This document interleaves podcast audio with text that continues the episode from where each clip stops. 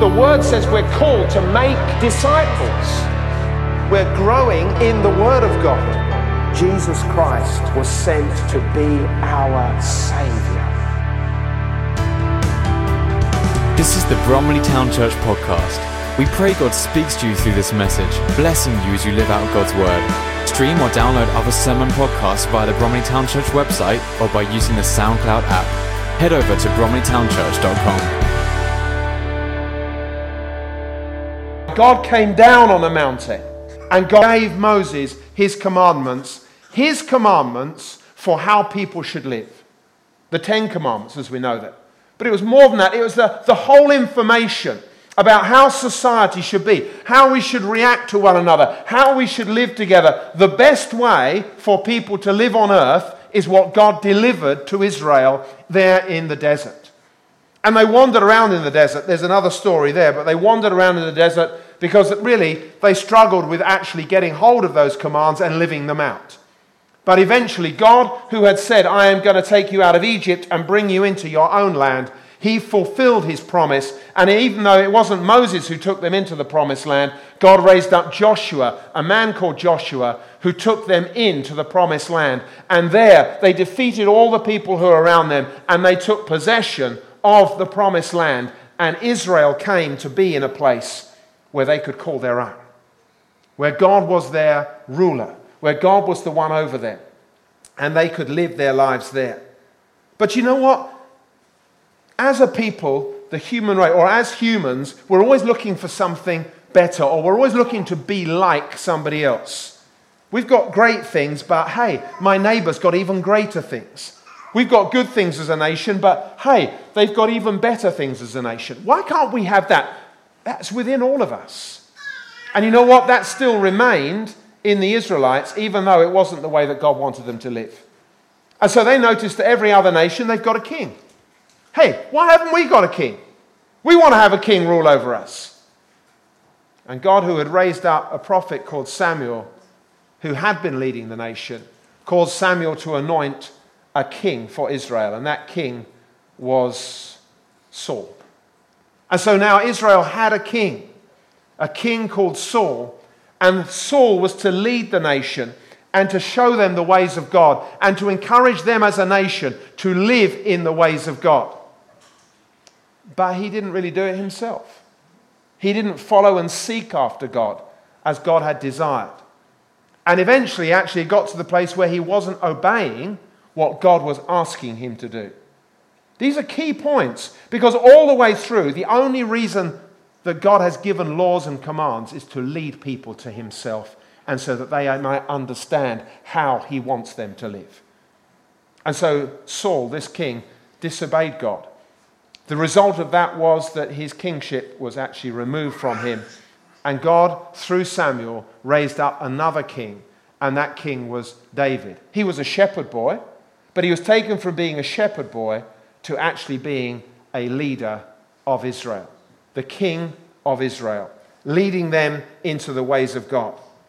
And you know, God spoke to David, and God said that it was going to be from his family line that he was going to send somebody called the Messiah, somebody called a helper, God's servant helper that was going to come was going to come through the family line of David.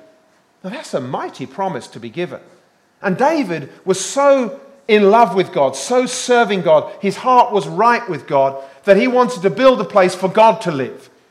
But God didn't allow him to do that, but he did allow his son, Solomon, David's son Solomon, who came and sat on the throne after him. One of his tasks was that he could build a temple where God could come and dwell. And if you read the story about that temple, not only was it magnificent, but it was also a place where God's presence came and his glory filled that place. God, the God of all the earth, came to dwell among his people in that temple. And everybody was in awe of that place. And so God had spoken.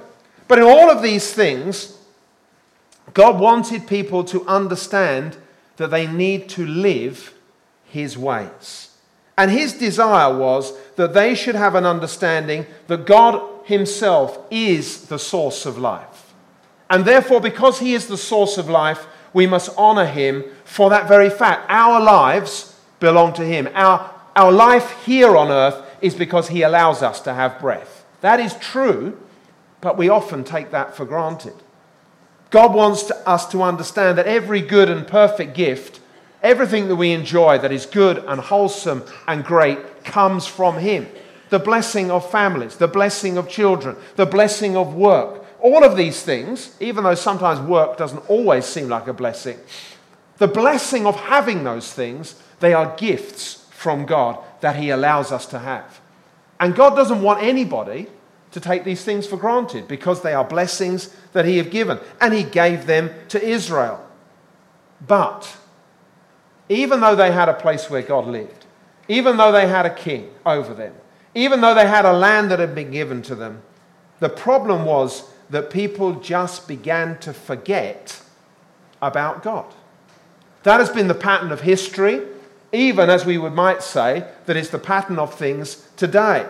And because of that lack of real connection to God, the Israelites in those days ended up living for themselves, just doing what they felt was best. They had families, they had homes, they had work, but when it came to actually giving acknowledgement to God first and foremost, that it's because of Him that they had those things, there was something missing. And it's a shame because Moses, way back when they had received the law, had warned the people that these things could happen. I'm going to read to you Deuteronomy chapter 8, verse 11 to 18. This is what Moses had said to the Israelites. But that is the time to be careful, in other words, when you get to the promised land. Be careful that in your plenty you do not forget the Lord your God and disobey his commands, regulations, and decrees that I am giving you today. For when you have become full and prosperous and have built fine homes to live in, and when your flocks and your herds have become very large, and your silver and gold have multiplied along with everything else, be careful. Do not become proud at that time and forget the Lord your God, who rescued you from slavery in the land of Egypt. Do not forget that he led you through the great and terrifying wilderness with its poisonous snakes and scorpions, where it was so hot and dry. He gave you water from the rock he fed you with manna in the wilderness, a food unknown to you and your ancestors. He did this to humble you and to test you for your own good. He did all of this so you would never say to yourself, I have achieved this wealth with my own strength and energy. Remember the Lord your God. He is the one who gives you power to be successful in order to fulfill the covenant that he confirmed to you and to your ancestors with an oath. But you see, the people of Israel did forget that, even as we forget it today. We take it for granted. Well, I've got a salary coming in. God didn't pay my salary, that was paid by the company I work for. And so it, we lose track of things. Things get missed out by us. We take things for granted. You open your fridge and you expect to find milk and cheese and bread and things like that. You, you expect those things to be around you. You don't expect them not to be. And because they're around and the shops are full of them, everything's okay. And we forget. And God is saying, I don't want you to forget. But the Israelites had a tendency, just as we do, to forget. And so, even though they had a king, even though they had a temple, they began to forget about God. It's not that I don't accept that there is a God. It's whether I choose to give my time and my heart to Him. That's what I'm talking about. It's not that they didn't realize there was, there's a God of Israel. Everybody knows there's a God of Israel. His name's Yahweh. They all knew that. But that's not what I'm talking about. It's about the knowledge of that, of how it affects our lives. That's what I'm talking about. Now, God, in His goodness to the Israelites, he didn't leave things as they were, He sent prophets to speak to them. People of God who came to actually declare to them, hey, in the midst of all life that's going on, I want to talk to you about real life. I want to talk to you about the God who has given you life. I want to bring you back from all of your political worries, all of your family concerns, all of your finances, and your concerns about what you to eat. I want to bring you back to the most important thing And the prophets of God stood before the people. Some of them even went before the temple. Hey, the people are coming into the temple. I'm going to grab them on the way in. People like Isaiah, people like Jeremiah. Jeremiah did that. He went and stood outside the temple so that he could catch the people on the way in. Hey, let me tell you what God wants to say to you as a nation. Listen to what Jeremiah said. He said this to the people of Israel. He said, God says this My people have committed two sins. They have forsaken me, the spring of living water, and have dug cisterns, broken cisterns, that can't even hold water. You see, that's what he was declaring. He was just declaring it's not that you're not alive, it's not that you don't have interest in knowing who I am, it's that you know me, but you don't really know me. And you know what? Isaiah said similar things. The prophets had told them that if you don't listen to what God is saying, even though God has given you everything and you think that nobody can ever take away the temple where God Himself lives, let me tell you, if you don't start listening to what we're saying, God is going to move and He is going to shake this nation. Now, the people didn't listen to that. They thought, we've got the temple, we've got everything we need. But God did test them.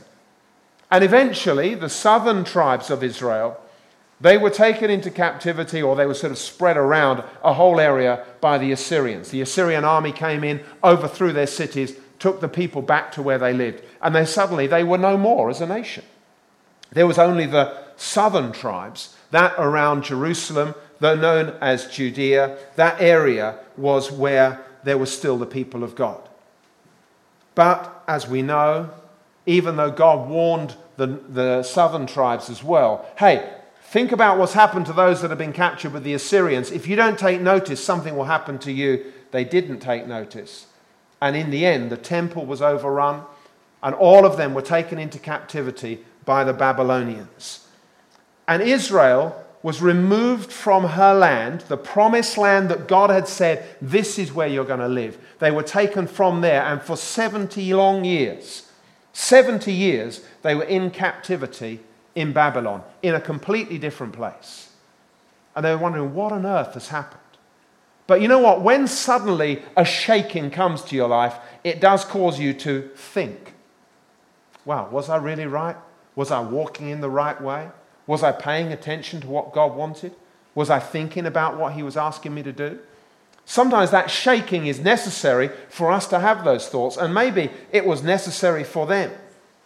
There came a time when the Babylonian Empire was overthrown by the Persian Empire. And the king, a king called Cyrus, came and he was ruling over the people in that area. But he said to the Israelites, he said, Listen, if you want to go back to Jerusalem, you can go back to Jerusalem and you can re-establish your way of life there. And so he sent people after the 70 years back to Jerusalem. And they came back, particularly those who were desiring now, hey, we need to live in the way that God has always asked us to live. We need to take notice of him. We not to become presumptuous, not just get caught up with all sorts of things. We need to take notice of what God has asked of us. And so they came back and they built the temple again and life again returned to some sort of normality in that land area, which was called Judea. It was still overseen by the Persians, but that's where they lived. They lived a life of activity and everyday happenings. They lived a life where God was served. But, you know, knowing God again and fully knowing Him are two different things. And they had in their minds that scripture that we've read from Deuteronomy Be careful, beware that in your plenty you do not forget the Lord your God and disobey his commands, regulations, and decrees. And so they lived in that area of Judea under the authority of the Persian Empire, and that's how they began to live, living again or seeking to live for God.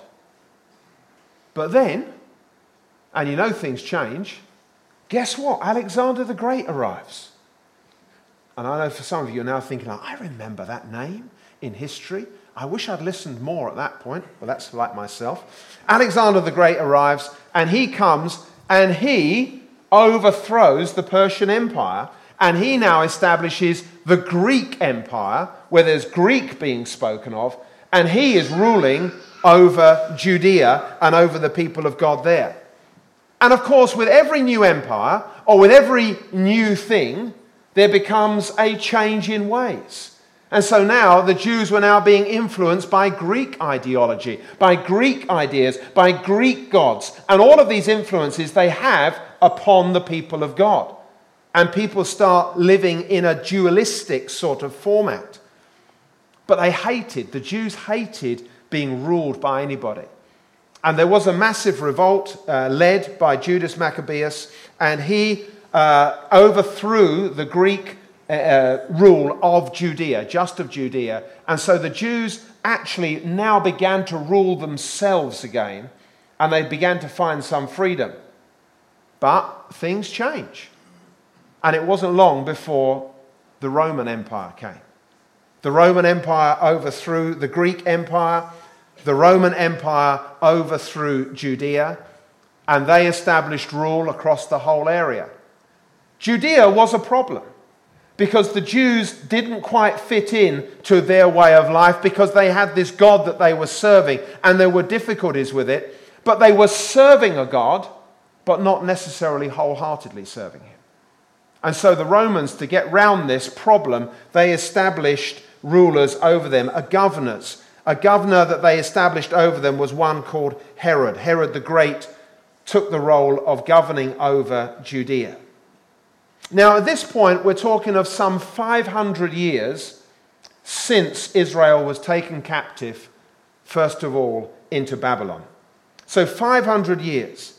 The average Israelite honored the existence of God, Yahweh. But their hearts were far from him. They were becoming bound in laws and rules and not necessarily in relationship with God. Isaiah, for instance, had said this to them. And so the Lord says, These people say they are mine, they honor me with their lips, but their hearts are far from me. And their worship of me is nothing but man made rules learned by rote. And Malachi, one of the last prophets in the Old Testament, he, re- he reported this. He said to the people, You have wearied the Lord with your words. Well, how have we wearied him? They asked. You have wearied him by saying that all who do evil are good in the Lord's sight, and he is pleased with them. You have wearied him by asking, Where is the God of justice? Look, I am sending my messenger and he will prepare the way before me. The Lord you are seeking will suddenly come to his temple. The messenger of the covenant whom you look for so eagerly is coming, says the Lord of heaven's armies. But life in Judea still carried on. And people were just holding on to this hope, this hope that the prophets of old had spoken about, that God was going to send this servant, this helper, this Redeemer, this Messiah, was going to come. A bit of a mythical figure because the prophets only spoke about little bits and facets about who he was going to be. But the people were looking forward. It's been years and God has not come to our aid. God has promised, but nothing seems to have happened. Where is God? When will he come to help us? People, especially the religious authorities, as I say, they gleaned bits and pieces from what the prophets had said, and they had put together various information which was fairly widely known about this Messiah, about this servant uh, who is coming. They knew, for instance, he was going to be born in Bethlehem. The prophet Micah had said, But to you, O Bethlehem, Ephrath are only a small village among all the people of Judah, yet a ruler of Israel will come from you. They knew that he would be born of a virgin.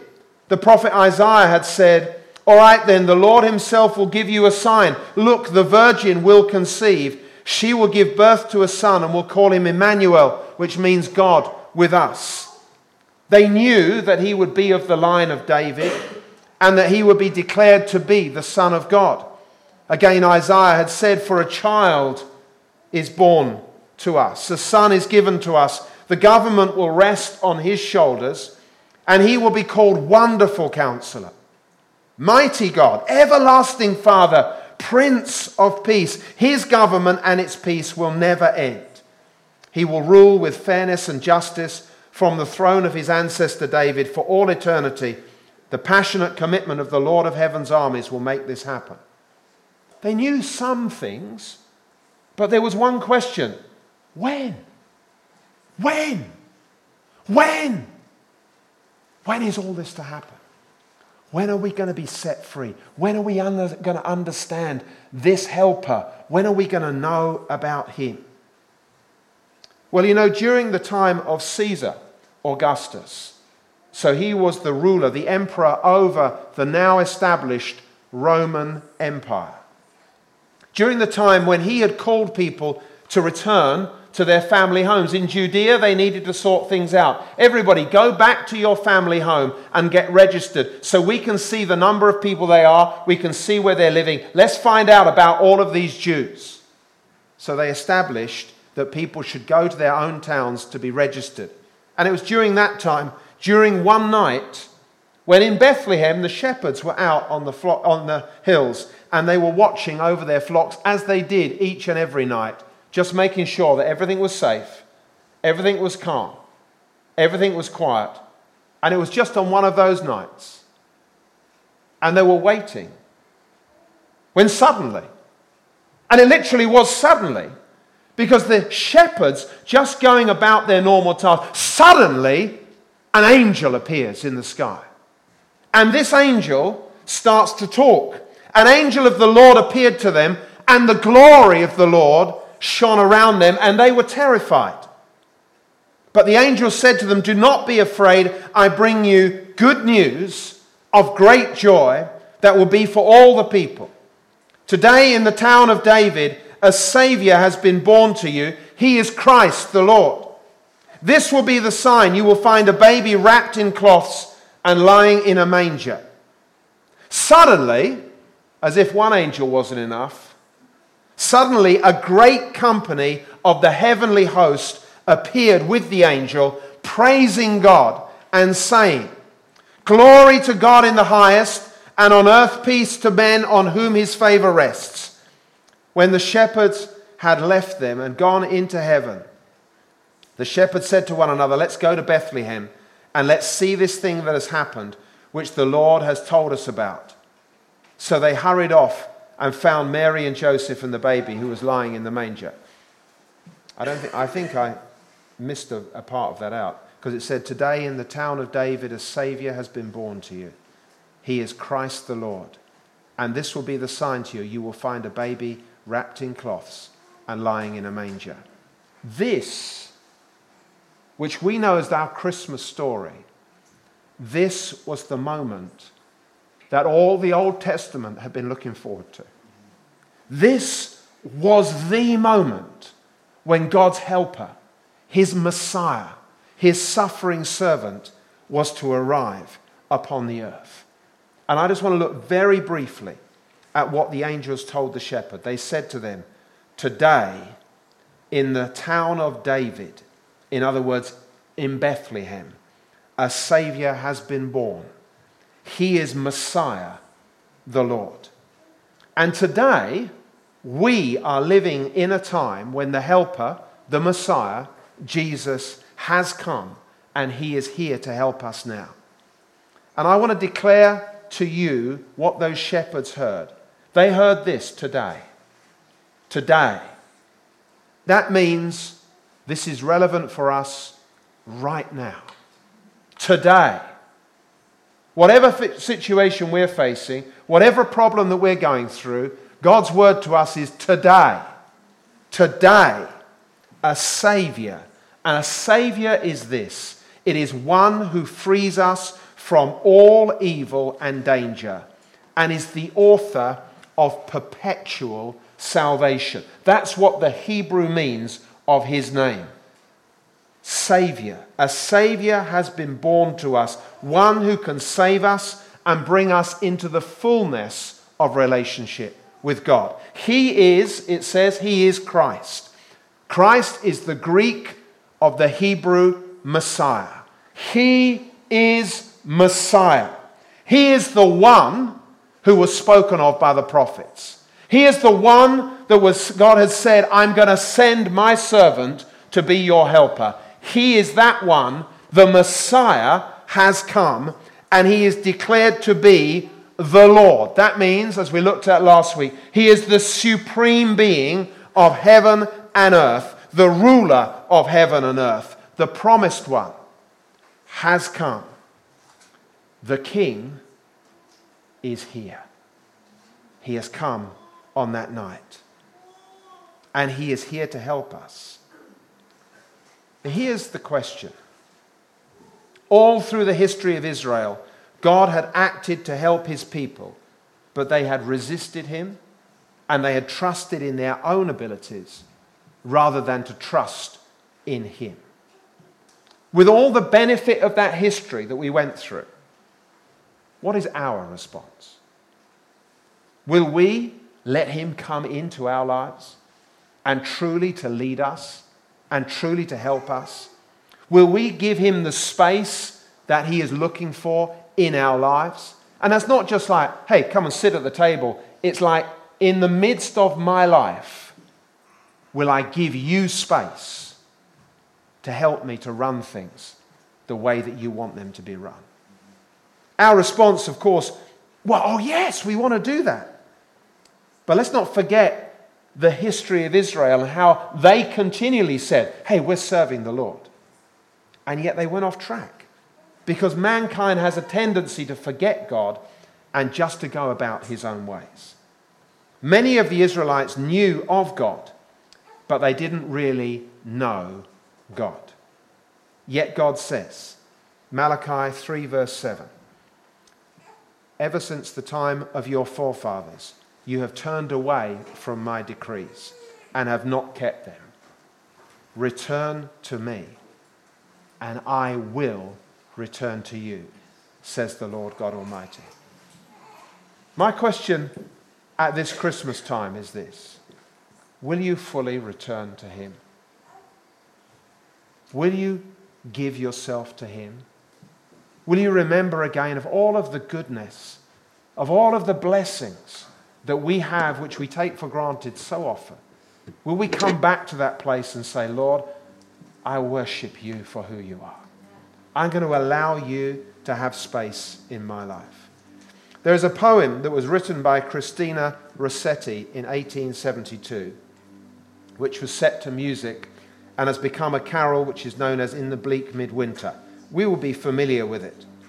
The first verse reads like this In the bleak midwinter, frosty wind made moan. Earth stood hard as iron, water like a stone.